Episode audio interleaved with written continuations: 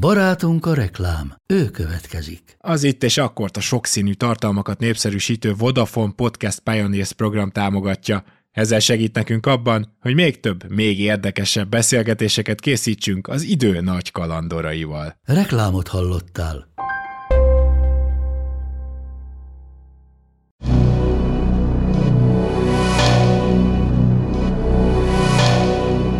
Az emberiség történelmének vannak kiugró, ünnepelt csúcspontjai is, ám vannak olyan mélypontok, amelyekre nem tudunk anélkül visszaemlékezni, hogy nem erüljön föl a kérdés bennünk.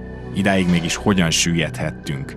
Ezen pontok között is a népírtások és a mészárlások ráadásul olyan brutalitással, sőt nem egyszer vérgőzös őrülettel jártak, aminek az átélését a civilizált ember még a legnagyobb ellenségének se kívánná. Ám ezek mégis végbe mentek mégsem sikerült megállítani a civilizációt megrengető tetteket.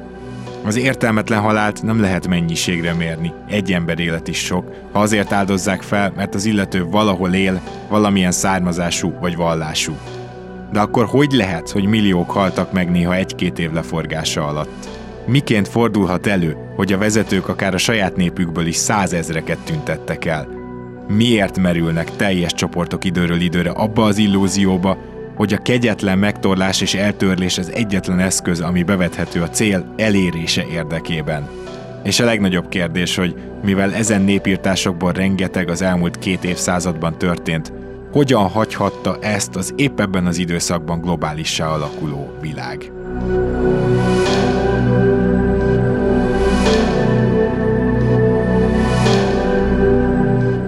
Ez az Itt és Akkor podcast. Rédai Gáborral és az idők nagy kalandoraival. Amit mondunk, az történelem.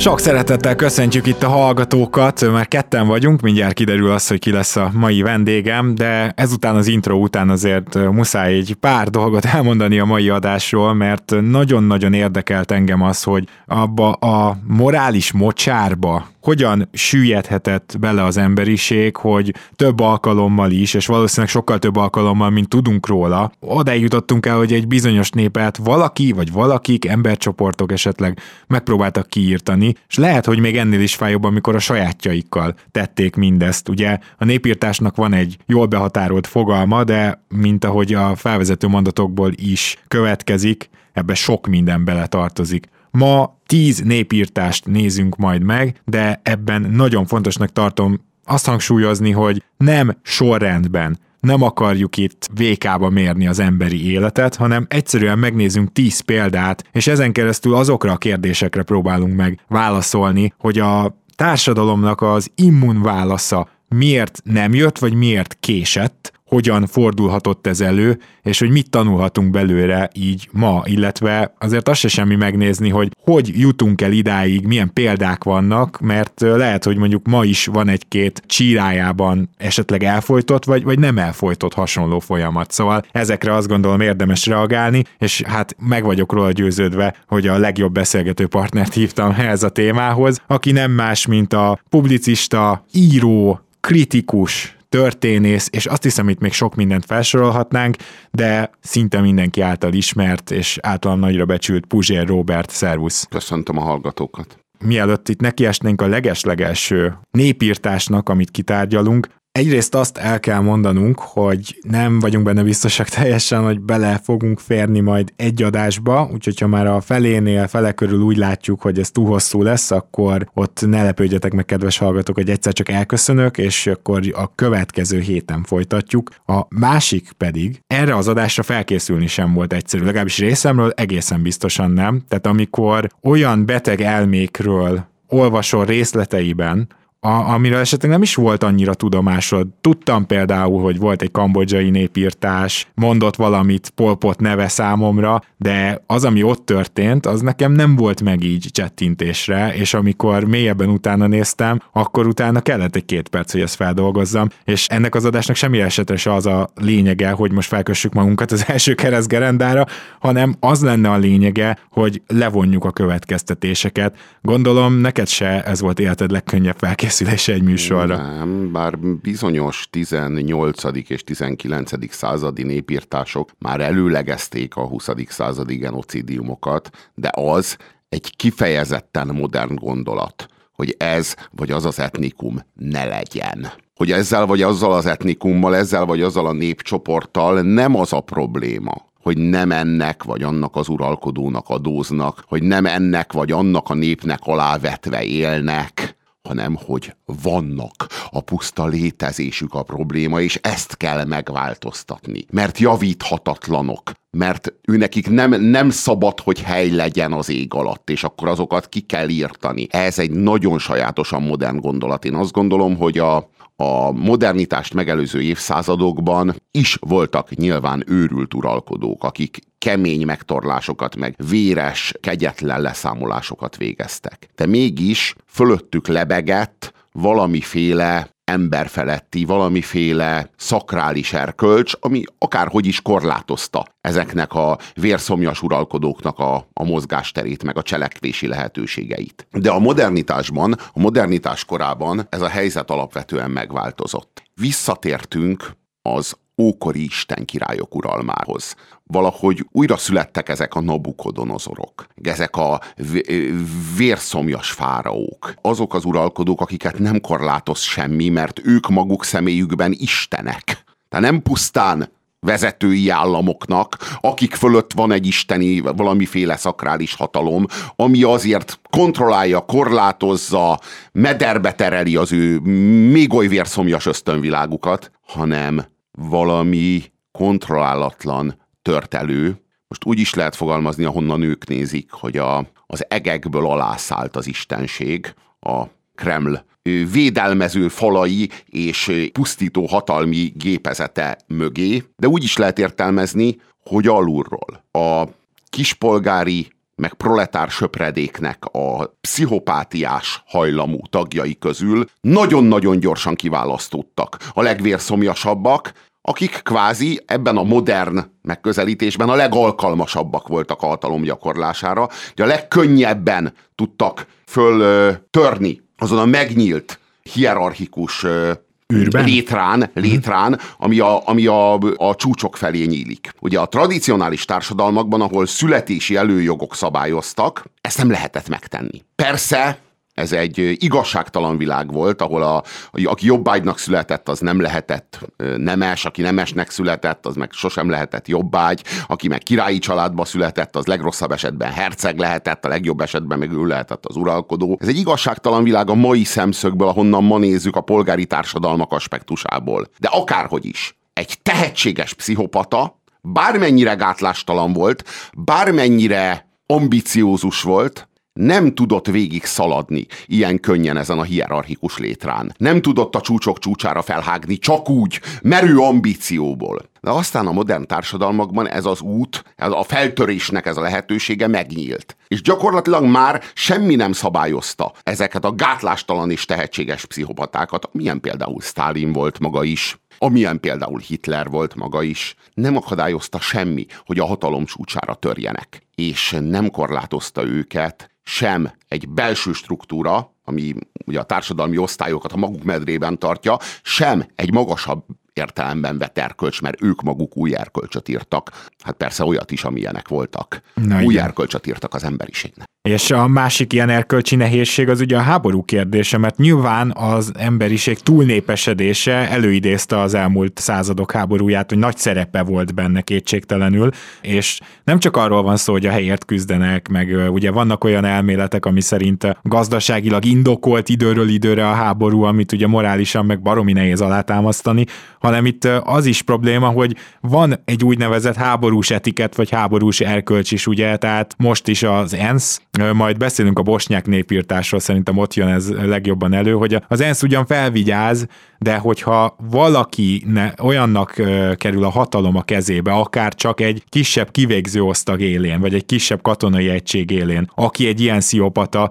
nem is kell, hogy a legfelsőbb irányítás sziopata legyen, akkor is hihetetlen mészállásokba futunk bele, és sajnos ennek egyébként nagyjából úgy néz ki, hogy aktualitásai is vannak ennek a vonalnak. Annyi biztos, hogy maga a sok háború is előidézhet jó pár népírtást, viszont a háborúkon belüli erkölcsről beszélni meg alapból egy kicsit álságos, vagy ha nem is álságos, mert értem én, hogy a háborúban is szükség van szabályokra, de ott ugye sokkal kevésbé tudunk bármit ellenőrizni, úgymond elszabadulnak ezek a gátlástalan indulatok. A háborúban sokkal könnyebb ezeket végrehajtani, már csak azért is, mert a háborúban kivérzik az adott nép, amelyik éppen és legtöbb esetben a vesztes háború az, ami a népírtásokba torkolik. Az adott társadalom nem bírja elviselni a háborús vereséget, és olyan súlyos vérveszteségeket, olyan súlyos életre menő veszteségeket, tömeges életre menő veszteségeket szenved el a fronton, hogy azt mondja, hogy ezek meg itt terpeszkednek. Ezek, akik nem vették ki a, a részüket a harcokból, hogy a mi, mi fiaink, gyermekeink tömegesen pusztulnak el a lövészárkokban, és mi meg úgy fogjuk ezt a háborút elveszíteni, hogy végignézzük, ahogy ezek itt, ezek a jobb módú, adott esetben kulturáltabb népség itt körülöttünk csak úgy éldegél. Na hát akkor vegyék ki ők is a részüket abból az áldozatból, amely áldozatot egyébként mi magunk hoztunk meg, amely áldozatban egyébként mi magunk hajtottuk bele a saját társadalmainkat, de elviselhetetlen, elfogadhatatlan, hogy ezek meg túléljék azt, amiben mi belepusztulunk. Hát egy győztes háború végén sokkal ö, csekélyebb frusztráció, sokkal normálisabb rendezésekhez, vagy sokkal kulturáltabb működéshez vezet, míg a vesztes háborúnál már a, tudod, minden mindegy. Teljesen mindegy, de mielőtt kapitulálunk, ha nem tudjuk megnyerni a külső háborút a fegyveres ellenség ellen, akkor megvívjuk a belső háborút a fegyvertelen ellenség ellen. Elképesztő az is, hogy ugye itt gyakorlatilag nem is arról beszélünk, hogy a győztes az, aki túlzásokba esik, hanem az elkeseredettség úrá lesz. Valószínűleg egyébként a társadalmon is. Tehát erre is ugye lesz ma példánk. Van még egy, amire azt gondolom, hogy nem beszéltünk, pedig azzal fogunk kezdeni, amikor a rendszer magába szinte kódolja azt, hogy ebbe a működésbe emberek százezrei vagy milliói halljanak bele. Mert hogy maga a rendszer, annak, hogy is mondjam, csak nyilván a szocializmus és a, a maga a kommunizmus az, ami a legfőbb példa erre. Megálmodni szép volt, meg kedves volt, meg keresztény paradicsomként is leírták azt a végső állapotot már ugye sokan, amit elérne a kommunizmus, de a valósághoz vajmi kevés köze volt végül is, és erre talán az egyik legnagyobb példa a holodomor. 2006. november 28-án az ukrán parlament törvényt fogadott el, amely szerint az 1932-33-ban mesterségesen előidézett éhínség az ukrán nép ellen elkövetett népírtás volt. Ebben a két évben ugyanis elborzasztó számú ember halt éhen, a közvetlen áldozatok számát 3,5 és 7,5 millió közé teszik a történészek. Az először még nemzetiségbarát szovjet politika ekkora már átváltott oroszosításba, és az ukrán mezőgazdaság 70%-át kollektivizálták. A termés azonban 1932-ben elmaradt a várakozástól, úgyhogy a szovjet begyűjtők a gabona után a burgonyát, sőt, egyes területekről minden ehetőt elvittek a nagy közösbe. Innen már nem nehéz kitalálni, végzetes téli hónapok következtek az ukrán vidéki lakosság számára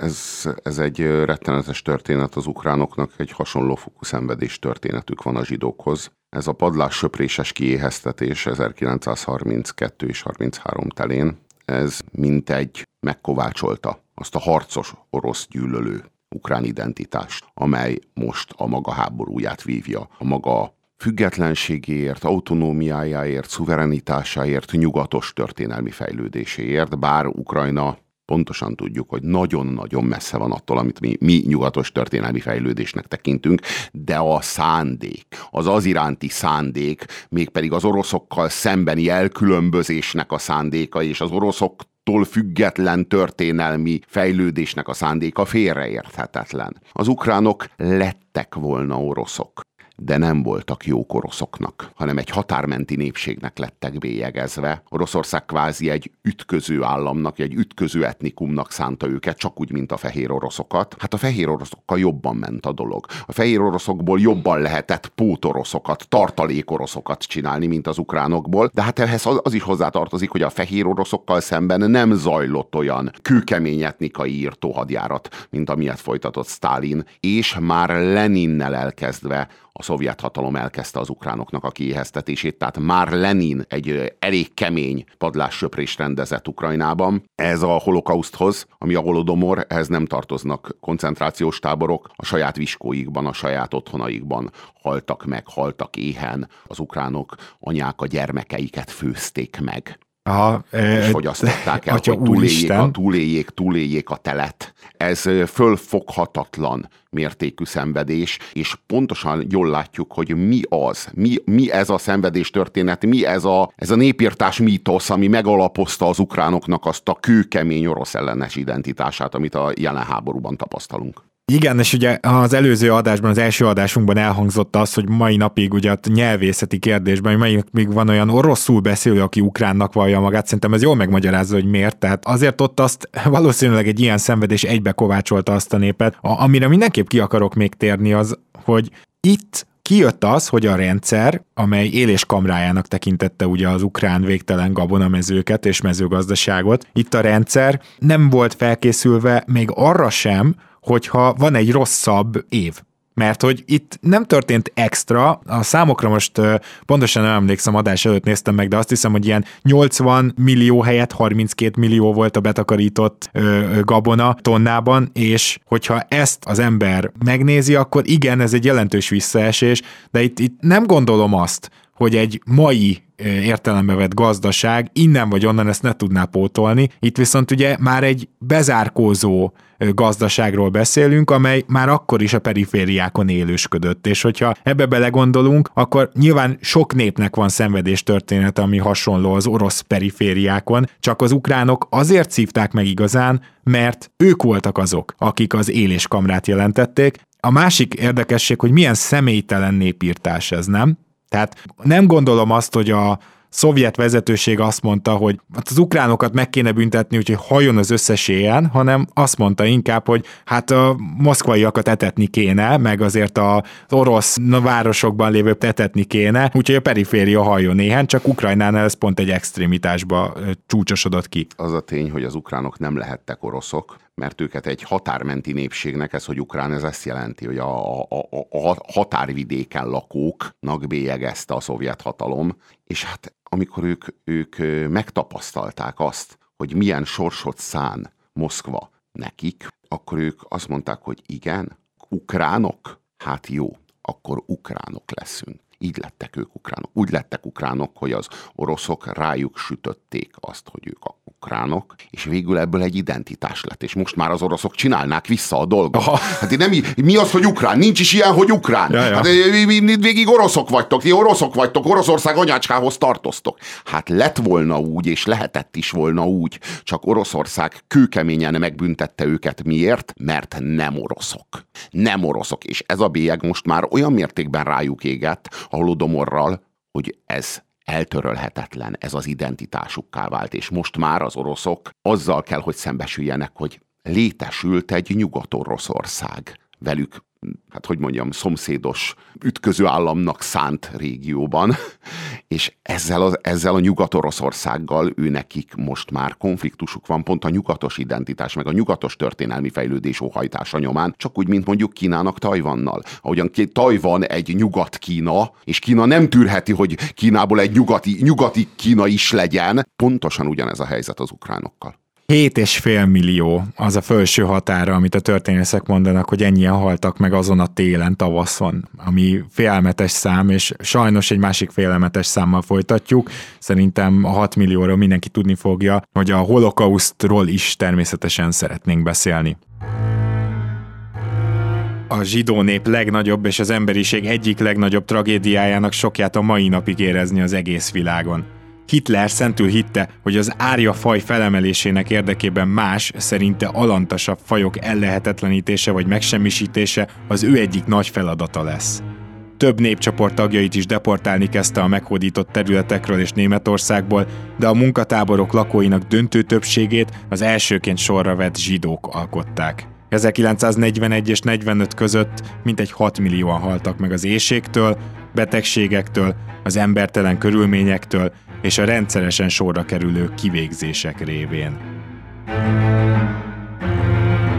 Ha belegondol az ember abba, hogy itt az történt, hogy volt egy fotelfilozófus, aki leült, most nagyon kisarkítva mondom, leült egy szobába, gondolkozott, és úgy állt fel, hogy bizonyos népcsoportokat ki kell írtani, majd ezt véghez is vitte, akkor szerintem mindennél jobban érzi annak a sokját, hogy egy ember hatalma, vagy egy ember kezébe összpontosuló hatalom, az mivel járhat. Mert hogyha a többi ilyen rendszer szintű népírtást nézzük, akkor általában legtöbbször volt mögötte valami eszmei háttér, gondolhatunk arra is, hogy a kommunizmus egy filozófus életművén alapult, tulajdonképpen a Marxot ide vesszük. Na most ugye összeszokták kötni Nietzsével Hitler, de hát nyilvánvalóan, hogy az Übermens elmélet átvétele és teljes eltorzítása mellett ez nem egy Nietzsche filozófiájára alapuló rendszer volt, hanem egy fotelfilozófus hát ezt kigondolta magának. Leült valahol egy szobába,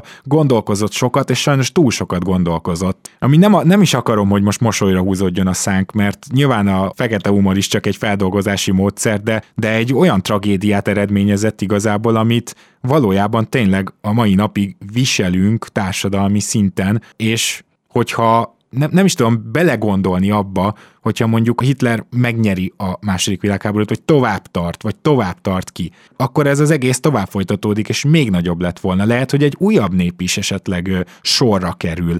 Szóval, hogy, hogy ebbe se nagyon szoktunk szerintem belegondolni, amikor a holokausztról beszélünk, hogy itt egy folyamatnak úgymond szerencsére vége lett, de vége kellett, hogy legyen. Talán Eszterházi Péter mondta, bár nem vagyok benne teljesen biztos, talán Nádas Péter mondta, hogy Stalin megígérte, hogy létrehozza az igazságos társadalmat, és kiírtott több millió embert. Hitler megígérte, hogy kiírt több millió embert, és kiírtott több millió embert. Igen.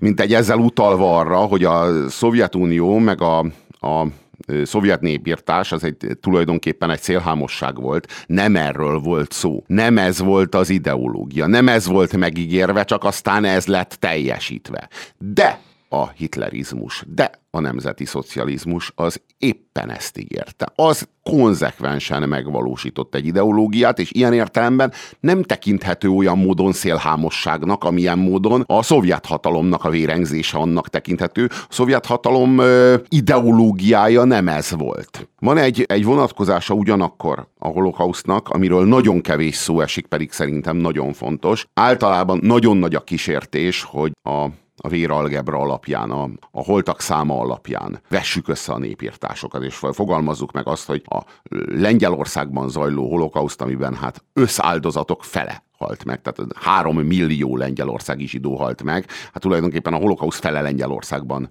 zajlott, vagy lengyel, a lengyelországi zsidóságot sújtotta, azért súlyosabb, mint a 600 ezer magyar, magyarországi zsidó halálával járó magyarországi holokauszt a számok tükrében. De hadd hívjam fel a különbség, egy bizonyos különbségre a figyelmet. A lengyel és a magyar holokauszt közti különbség elsősorban nem matematikai, hanem asszimiláltság szerinti.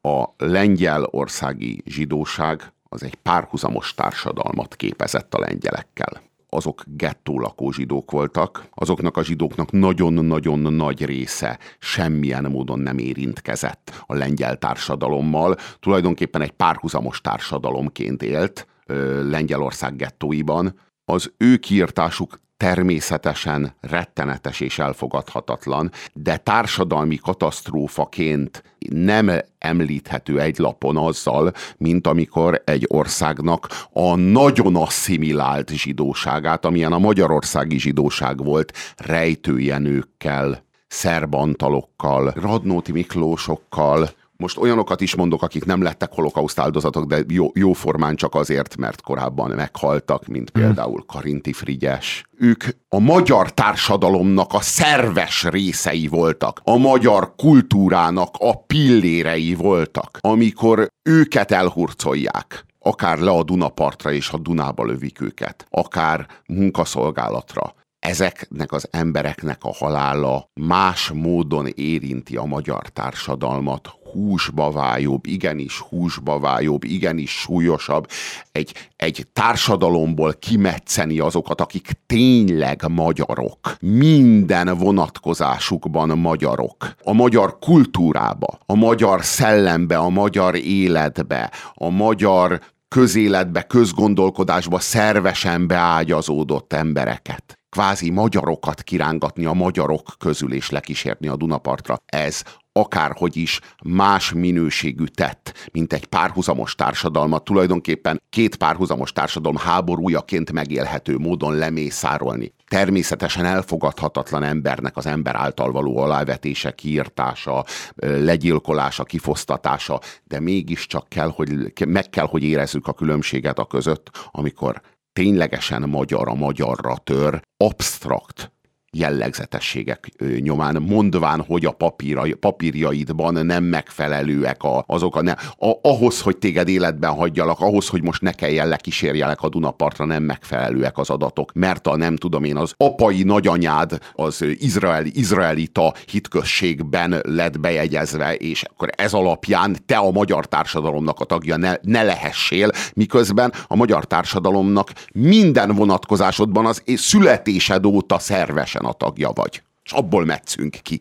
És ráadásul, ahogy mondtad ezeket a például Dunába lövéseket, tehát ugye ennyi, vagy ezek miatt nyilván ez kijutott a, a másik oldalra is információként, de a koncentrációs táborok viszont nem. Ugye rengeteg ilyen filmjelenetet most is szerintem bárki fel tud idézni, hogy az orosz katonák, akiknek hát saját maguk is elkövethettek egy pár háborús bűnt, vagy, vagy jó eséllyel van olyan orosz katona, gyakorlatilag megrendülve fedezik fel a koncentrációs táborokat, a tömegsírokat, és ez is egy hihetetlen dolog, hogy igen, azt lehetett tudni, hogy Hitler és az egész rezsim, ami alatta van, az a, nem csak utazik például a zsidókra, hanem ennél sokkal konkrétabban, még nem azt mondhatjuk, hogy kiírtja őket, hanem azt mondhatjuk, hogy tizedeli őket. Ez kijutott azért a, a világ társadalmához de a szisztematikus koncentrációs táborokra épülő gyakorlatilag népírtás, itt, itt, itt válik igazán csak népírtássá, az nem,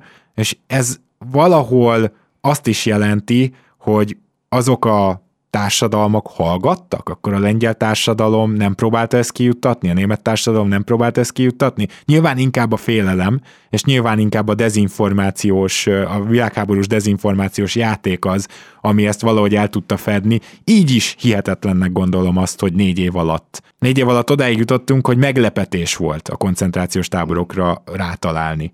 Maga a halálgyár bizonyos értelemben a modernitás teljes csődjét fejezi ki a halálgyár, amiben a termelés tömeges, mégpedig a halál termelése tömeges, korábban is voltak igazságtalan leszámolások, meg korábban is voltak pogromok. De ezek a premodern jelenségek, még a modernitást megelőzően, ezek szorványosak voltak, nem váltak tömegessé. Csak hogy a gyárakban, a gyártósorokon a termékek, amiket a gyártósorok előállítanak, azok egyformák. Ezáltal tömegesek. Azelőtt minden tárgynak, amiket gyártottak, saját lelke volt, bármit legyártottak, az nem, abból nem készülhetett még egy ugyanolyan, csak egy kicsit más, valami nagyon hasonló, de nem ugyanolyan. Nem létezett, nem létezett a, a másolat fogalma, nem létezett a tömeggyártott tömegtermék fogalma. És ahogy ez létrejött, olyan módon, ahogyan a kézműves termékből a tömegtermék létrejött, úgy jött létre a pogromok során szorványosan előforduló etnikai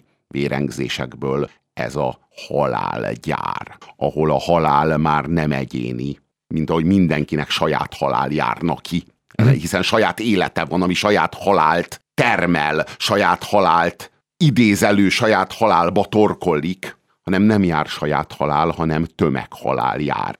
Mindenkinek egy azon halál jár, és ez a halál ez tömegessé van téve, és gépiesítve van, és tömegtermelve van a halál, és tömegtermelve van az egyénnek az elpusztítása és ledarálása. Ez valami teljesen új a történelemben. Tehát azelőtt ilyen nem volt. Még az etnikai tisztogatások során sem volt ez úgymond intézményes és teljesen elszemélytelenedett, és egy kvázi hatalmi funkcióként kezelt működés. Uh-huh. Tehát akkor mondhatjuk azt, hogy egyszerűen nem is számíthatott erre a világ, hogy ez megtörténjen, nem, nem, mert erre, ilyen nem, szempontból példátlan nem, volt. példátlan, és azért is volt példátlan, mert ugye a, a keleti sztyeppéken azért nagyon súlyos dolgok történnek, és azért a Kínában is, meg Oroszországban is már voltak a modernitást megelőzően is kőkemény népírtások, de Európában nem. Európa civilizáltnak vélelmezte magát eddig. Európa nem tudta magáról elképzelni ezt. Európa önképébe ez nem fért bele. Ezt nem lehetett elképzelni Goethe népéről.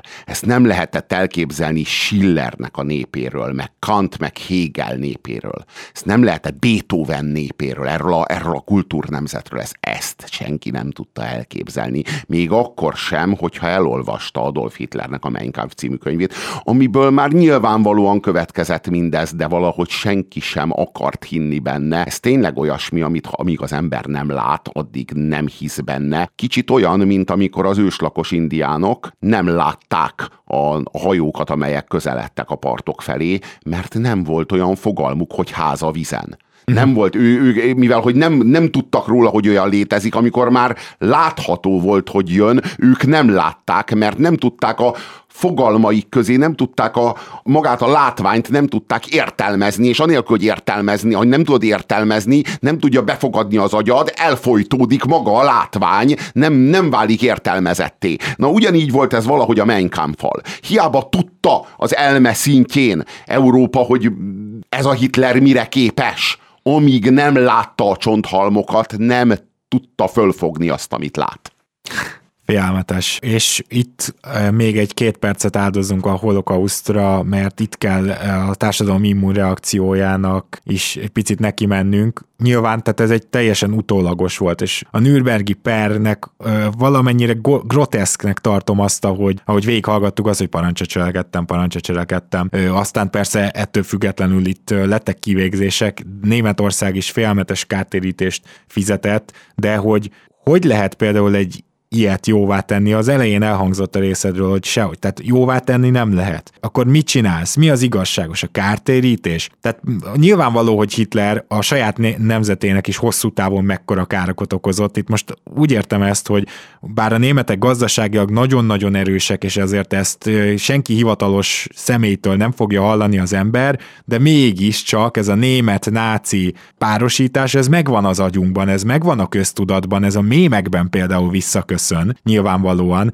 Tehát amikor volt egy ilyen mém körbejárt, hogy minden nyelven a Luke, én vagyok az apád, körbe ment, és akkor ugye a német nyelv alá rögtön azt írták, hogy na azt elhiszem, hogy ezen a nyelven ki lehet írtani egy nemzetet, szóval ugye Szóval ugye itt látjuk, hogy bizony ez a párosítás, ez beköltözött az emberek agyába, már pedig azért te is, és tudom, hogy te is, és én is a közösség ilyentén hibáztatását elképesztően elbaltázott lépésnek tartjuk, de hát ez szinte kikerülhetetlen. Na, nagyon, nagyon terhelt identitássá vált a német identitás, bizony, bizony, bizony. Tulajdonképpen a Hitler sok tekintetben zsidókat csinált a németekből. Hát ahogyan egy nagyon-nagyon terhelt, nagyon-nagyon, hát hogy mondjam, megterhelt identitás volt a zsidó identitás, nagyon sok előítélettel terhelt identitás, úgy lett a német identitás. Hát ma, ma Amerikában egyetlen olyan identitás van, egyetlen olyan etnikum van, amelyiknek a fele,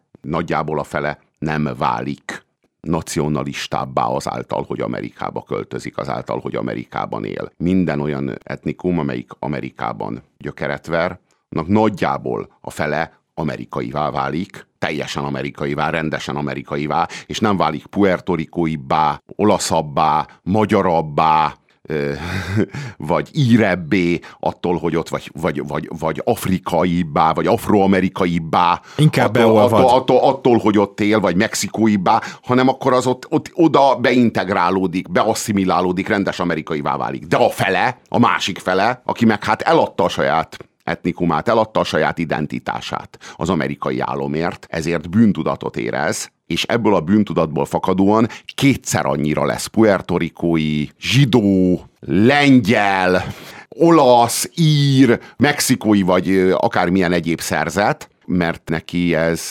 bűntudatot okoz, bűntudatot okoz, hogy föladta az identitását az amerikai álomért, és fanatikusabb lesz. És nagyjából ezek az etnikai feszültségek azok, amik ter- nagyon keményen terhelik a multikulturalizmust. Hogy minden második olasz olaszabb lesz attól, hogy kimegy Amerikába, nem kevésbé olasz lesz tőle. És a német identitás az kivétel. Az kivétel. A németeknek a fele nem lesz németebb, hanem nagyjából minden német amerikaivá válik, és azt, hogy német, azt szeretné maga mögött tudni, szeretné néhány generáció alatt teljesen kimosni. Kimosni a tudatából, kimosni a történetéből, kimosni az utódoknak az emlékezetéből. Teljesen amerikaivá akarnak válni. Annyira terhelt a német identitás, annyira terhelté vált ezzel a két, két világháborúval, meg a holokausztal, amit rendeztek, hogy a németek Amerikában leginkább szabadulni akarnak ettől a német identitástól. A németek, én úgy gondolom, én úgy látom, az utóbbi évtizedek irodalmi és filmművészeti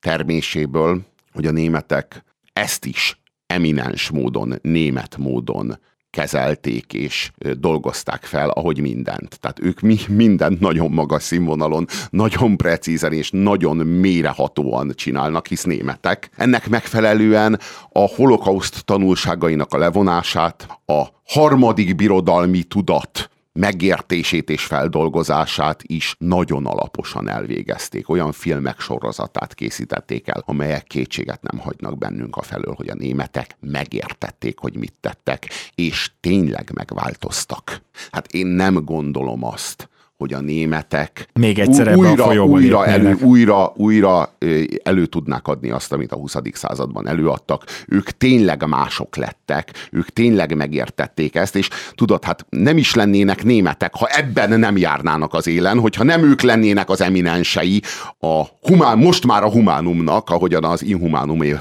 voltak a 20. század folyamán azt hiszem, hogy itt egy olyan társadalmi immunreakcióról beszéltünk, ami hosszú távon egy egészséges és teljes immunreakció. Hmm. Most pedig egy minimális szünet, és már is visszajövünk.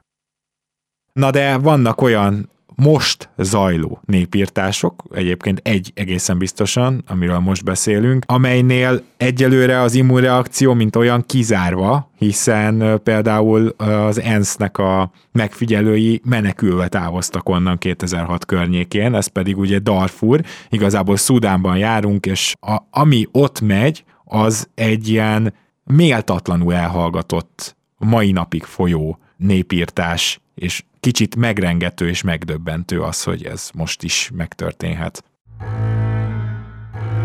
2001-ben al-Bashir szudáni elnök elindított egy tervet, amely három Nyugat-Szudánban élő törzsi csoport felszámolását célozta meg. A konfliktus hivatalosan 2003-ban robbant ki, és 2006-ban az ENSZ már népírtássá nyilvánította. A szudáni iszlamista hadsereg modern fegyverekkel rohanta le, ölte meg és telepítette sátortáborokba a darfuri lakosságot, akik erre válaszul megpróbáltak ellenállást szervezni. Több mint három millióan élnek azóta is sátortáborokban, ahol a nők megerőszakolása a napi rutin részévé vált. A darfuri törzsek ugyanis matriarchálisan szerveződtek, és ezt a terrorállam nem nézi jól szemmel. A konfliktus a mai napig tart. Az áldozatok száma 300 ezer és 1 millió között lehet. Itt arabok, nem arabokat, letelepültek, félnomádokat írtottak méghozzá nagyon nagy számban. A Hágai Nemzetközi Büntetőbíróság elfogató parancsot is kért a két elsőrendű vádlott ellen, ezek miatt a nyugat-darfúri incidensek miatt. Az egyikük az a szudáni kormány volt belügyminisztere, a másik az pedig az iszlamista Janjavid milíciának a volt parancsnoka. Hát egyikük sem került kiadatásra, semmilyen következmény nem, nem, nem történt. A szudáni kormány nem ismeri el a Hágai Nemzetközi Büntetőbíróságnak a hatáskörét a szudáni kormány ráadásul úgy viselkedik kicsit lassan, mint, mintha észak lenne. Tehát én szerintem itt elég erősek a párhuzamok. Az az én földem, itt azt csinálok, amit akarok, csak közben meg ugye már egy olyan határmesdjén van a legtöbb afrikai ország, ami azért nem tud észak lenni. Egyrészt mert nincs atombombája, nem, nem tud annyira elhatárolódni, ezért amikor kirobbant ez a konfliktus, akkor segélyszervezetek beköltöztek, és az említett sátortáborokba is, amit itt a bejátszásban hallhattak a kedves hallgatók, ahol ők tapasztalták ezt, hogy megerőszakolják a nőket, sőt, ha egy női tudósító ment oda, esetleg őt is megerőszakolták, vagy újságírókat öltek meg, hogyha ez nem tetszett az iszlám iszlamista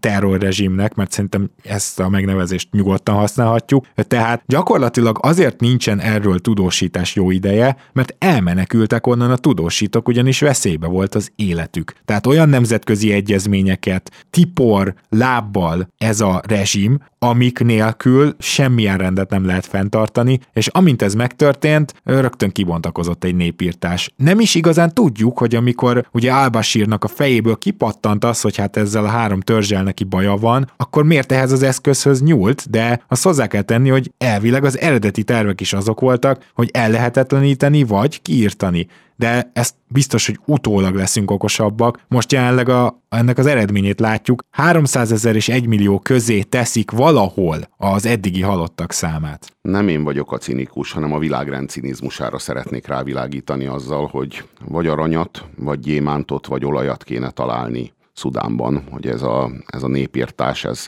vagy legalább keretek közé szoruljon, vagy valamilyen módon következményekkel szembesüljön, addig itt nem lesz megoldás, nem lesz a, ne, a, a nemzetközi közvélemény, meg hát a nagyhatalmak nem igazán motiváltak abban, hogy ezeknek a törzseknek a lakóit megmentsék ezeknek a tagjait megmentsék. Ezek a törzsek, ezek a senki földjén élnek, tulajdonképpen senkinek nem számítanak. Afrika az tulajdonképpen még mindig a velünk élő őskor, és ilyen értelemben a nyugati civilizáció más nem is tud ehhez adni vagy hozzátenni, mint fegyvereket, Igen és penicillint. Igen. És, és ebből a kettőből nagyjából már ki is jön valami sokkal rosszabb, mint az őskor, mert az őskornak, ha csak a penicillint, meg a Kalasnyikovot elvesszük Szudántól, vagy elvesszük Fekete-Afrikától, akkor ott tartunk, ahol az elmúlt 500 ezer év bár, bármelyik pillanatában a dolog nem válik moderné, nem válik olyan értelemben tömegessé. Az embernek az ember által való elnyomása, kiszolgáltatása, megkínzatása, meggyötrése az vagy az, vagy, a, vagy az irgalmas és gyors halállal, vagy pedig az alávetésnek a elviselhetőségével jár de a, ezekkel a fegyverekkel, meg ezzel a penicillinnel, ami, ami nem teszi lehetővé azt, hogy a rettenetes körülmények azok bizonyos keretek közt maradjanak, hanem hogy a, az elviselhetetlenség az évtizedekre nyúlik ennek a nyomán. Persze ez nagyon fura, meg nagyon sajátos azt mondani, hogy ez a penicillin sújtja Fekete-Afrikát, de önmagában a penicillin a civilizációnak minden egyéb vívmánya nélkül az egy csapás egy társadalomra, mert olyan mértékű túlnépesedést okoz, aminek a nyomán olyan mértékű éhínséget okoz, aminek a nyomán olyan mértékű folyamatos éhezést és folyamatos nyomort, ami egyszerűen a kilátásban nincsen a megoldása, vagy kilátásban nincsen a, a folyamatnak a, a feloldása, vagy a vége. Ez valóban rettenetes, és nyilvánvalóan tudjuk, hogyha valamilyen módon értékessé válna Szudán a nyugati civilizáció számára, valamely olajkincs, valamely gyémánt, vagy arany, vagy egyéb ilyesmi nyomán, sokkal többet érnének ezeknek a törzseknek a, az élete, a lakóknak a sorsa, mindazoknak az embereknek a sorsa, akiknek az élete most jelenleg nem ér semmit. Tehát most a nyugati civilizáció rápillant Szudánra, és azt mondja, hogy hát nem,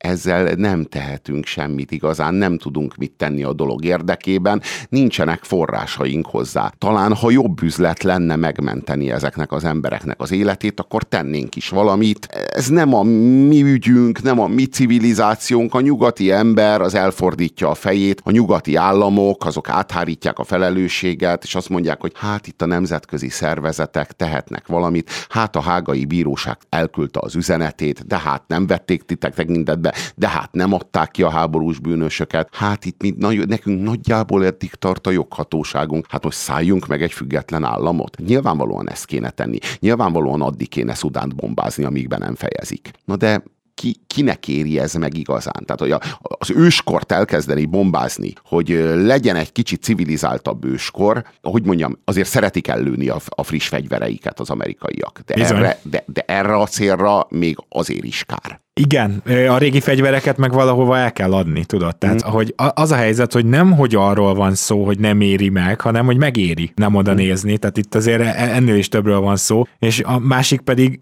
itt egy olyan helyzet van, ahol ismét bebizonyosodik, hogy az ENSZ ebben a formájában gyakorlatilag működésképtelen. Én nem kockáztatnám ezt a szót, mert évek óta, évtizedek óta az, és ennek az ENSZ-nek egyébként része ez a pár nagy hatalom. Tehát ebbe ez a vicc, hogy azt mondjuk, hogy oké, okay, a nemzetközi segélyszervezetek, meg az ENSZ, aminek mellesleg ti is a részei vagytok, de hát annyira azért nem vagyunk a részei, hogy itt komoly támogatást nyújtsunk ebben, meg amikor az ENSZ-nek a békefenntartói mondjuk elmenekülnek, akkor azt mondjuk, hogy figyú, akkor itt van egy pár nagyon modern fegyver, egy jó pár drón, meg, meg akkor még egy pár ezer katona, akkor menjetek úgy vissza. Tehát ez se történik meg. Nem az ENSZ-t akarom itt szidni. Jó, hogy van, jó a kezdeményezés, hogy legyen egy ilyen világrendfenntartó, de nem működik. Azt szerintem kijelenthetjük. Az ENSZ biztonsági tanácsának két nagyon kemény, hogy úgy mondjam, tekintélyelvű rezsim is a tagja. Most az egyik az egy kemény diktatúra, Kína, a másik az meg egy, hát egy diktatúrába hajló tekintélyi uralmi rezsim Oroszország. Azokban az esetekben lehet az ENSZ-től elvárni bármit, amelyekben Kína, Oroszország és az Egyesült Államokból, Nagy-Britanniából és Franciaországból álló hát hogy mondjam, nyugati kontingens egyetért. Tehát ő, ő nekik kell egyetérteniük, mert itt a biztonsági tanácsban mindenki másnak, mindenkinek vétójoga van. Hát innentől kezdve, hogy bármelyikük, ha már Kínának valamiféle érdekét sérti a dolog, már Kína megvétózza. Ha már Oroszországnak, ezek embergyilkos rezsimek.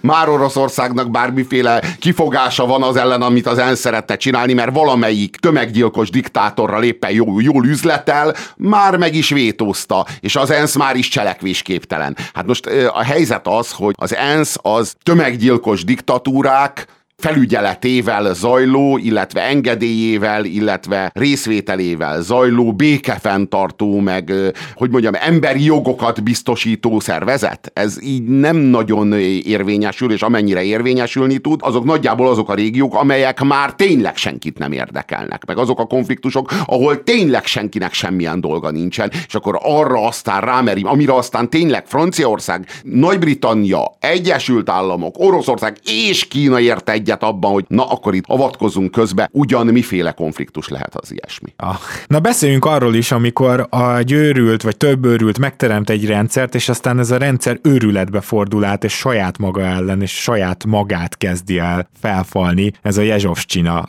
visszamegyünk tehát Oroszországba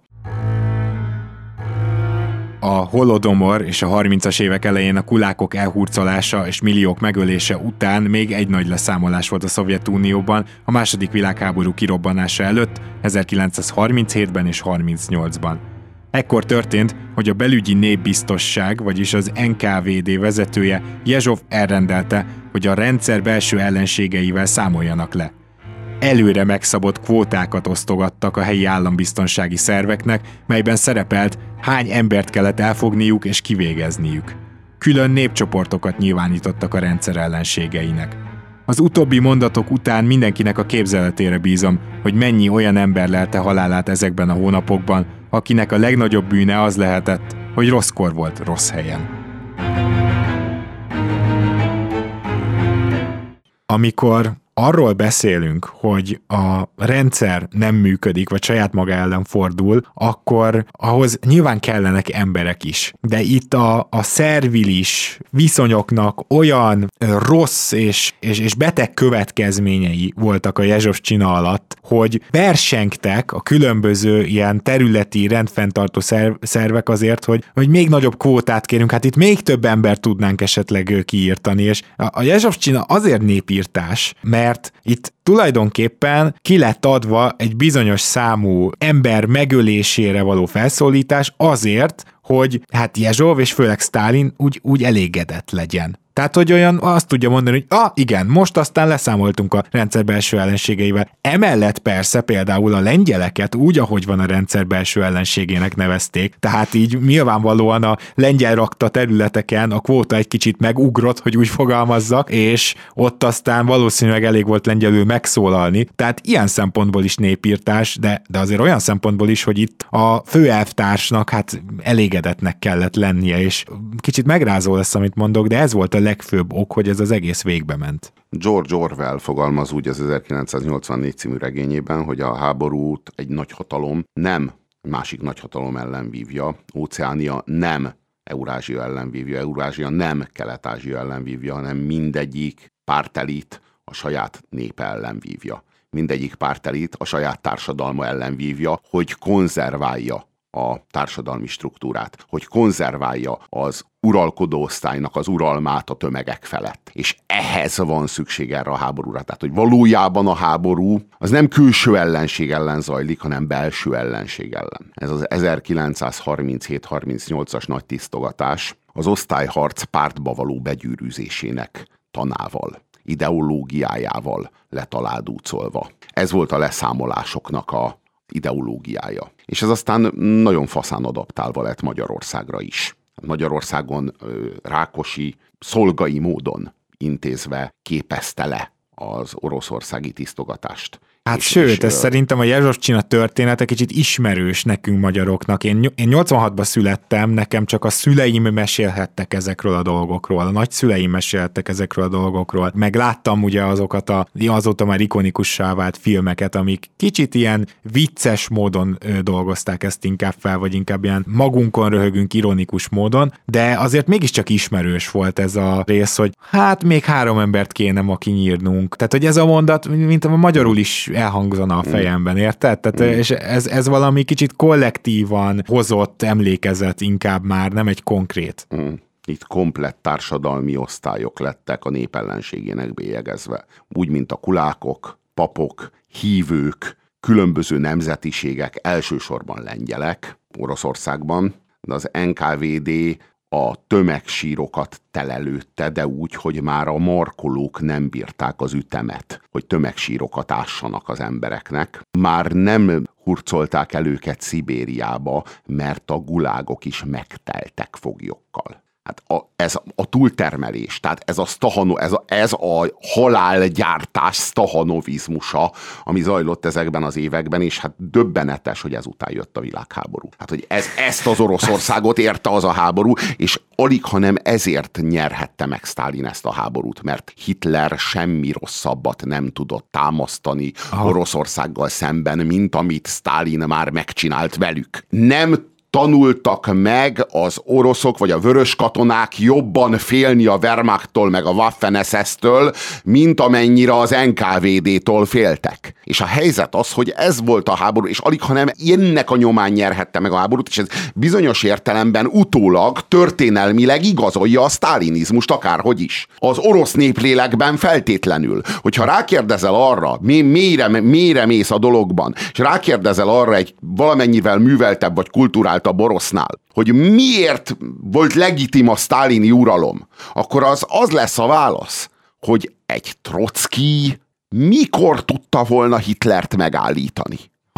Hogy ha nem Stalin, nem ezzel a kegyetlen, kiszámíthatatlan, terrornak ezzel a káosz, mert ez egy kaotikus terror, a sztálini terror, ellentétben a hitleri terrorral. A hitleri terror egy kiszámítható terror. Igen, a igen. hitleri terror egy rendezett terror. Egy terv szerint szépen igen, terv szerint, és, és megérthető a szisztémája. Megérthető, ha Németországban élsz, hogy melyik kategóriában vagy. Ha te nem vagy zsidó, vagy zsidó származású, nem vagy homoszexuális, nem vagy cigány, akkor téged a hitleri Németország legfeljebb a keleti fronttal, meg a keleti fronton való megfagyással, meg a Stalingrád alatt való pusztulással fenyeget. De akárhogy is, a dolog számítható. A dolog egy rend szerint zajlik. Na most a keleti despotizmusoknak ezek a népírtásai, ezek nem ilyenek a fortélyos félelem igazgat. Itt bármelyik pillanatban, bármikor gyanussá vagy, vagy osztályellenséggé válhatsz, és nem tudhatod, hogy mi az oka, talán nincs is oka. Nem is kell, hogy legyen oka. Úgy számolnak leveled, hogy nem is tudhatod, hogy mit követtél el, de mindent bevallasz, mielőtt megölnek, mert úgy megkínoznak,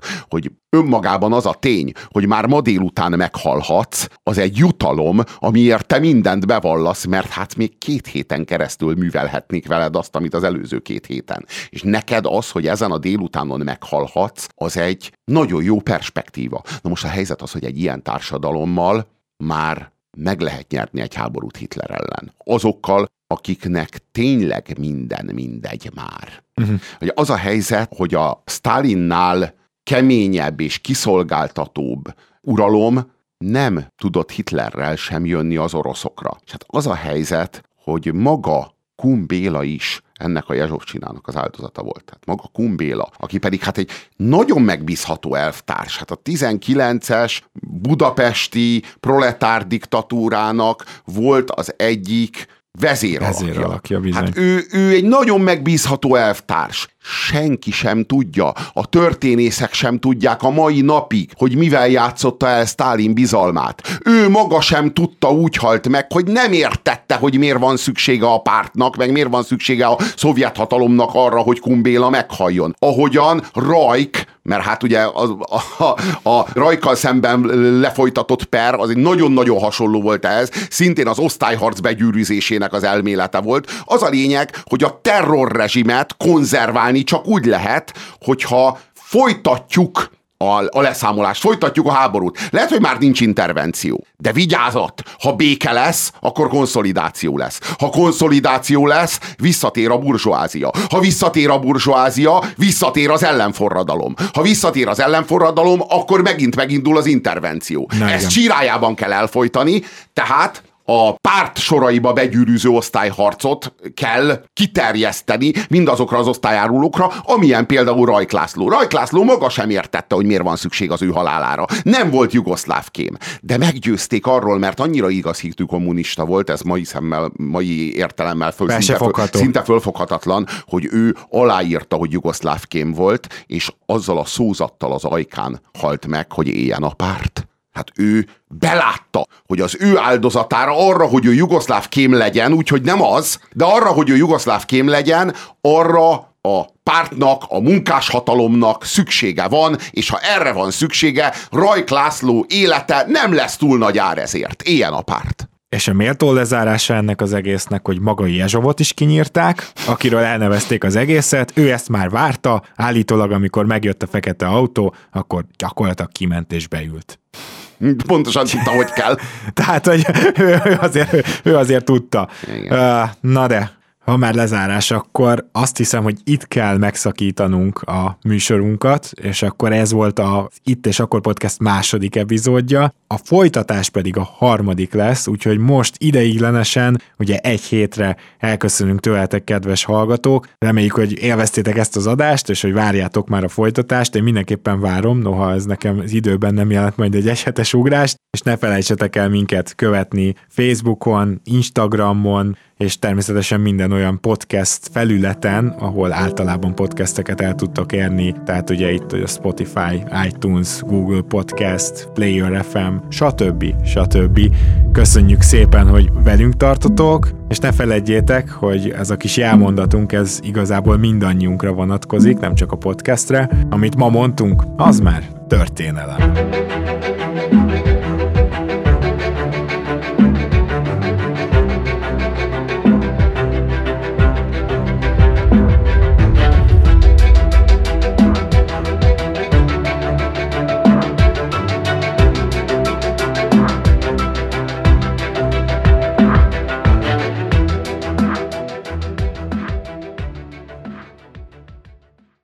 Ez egy Béton podcast.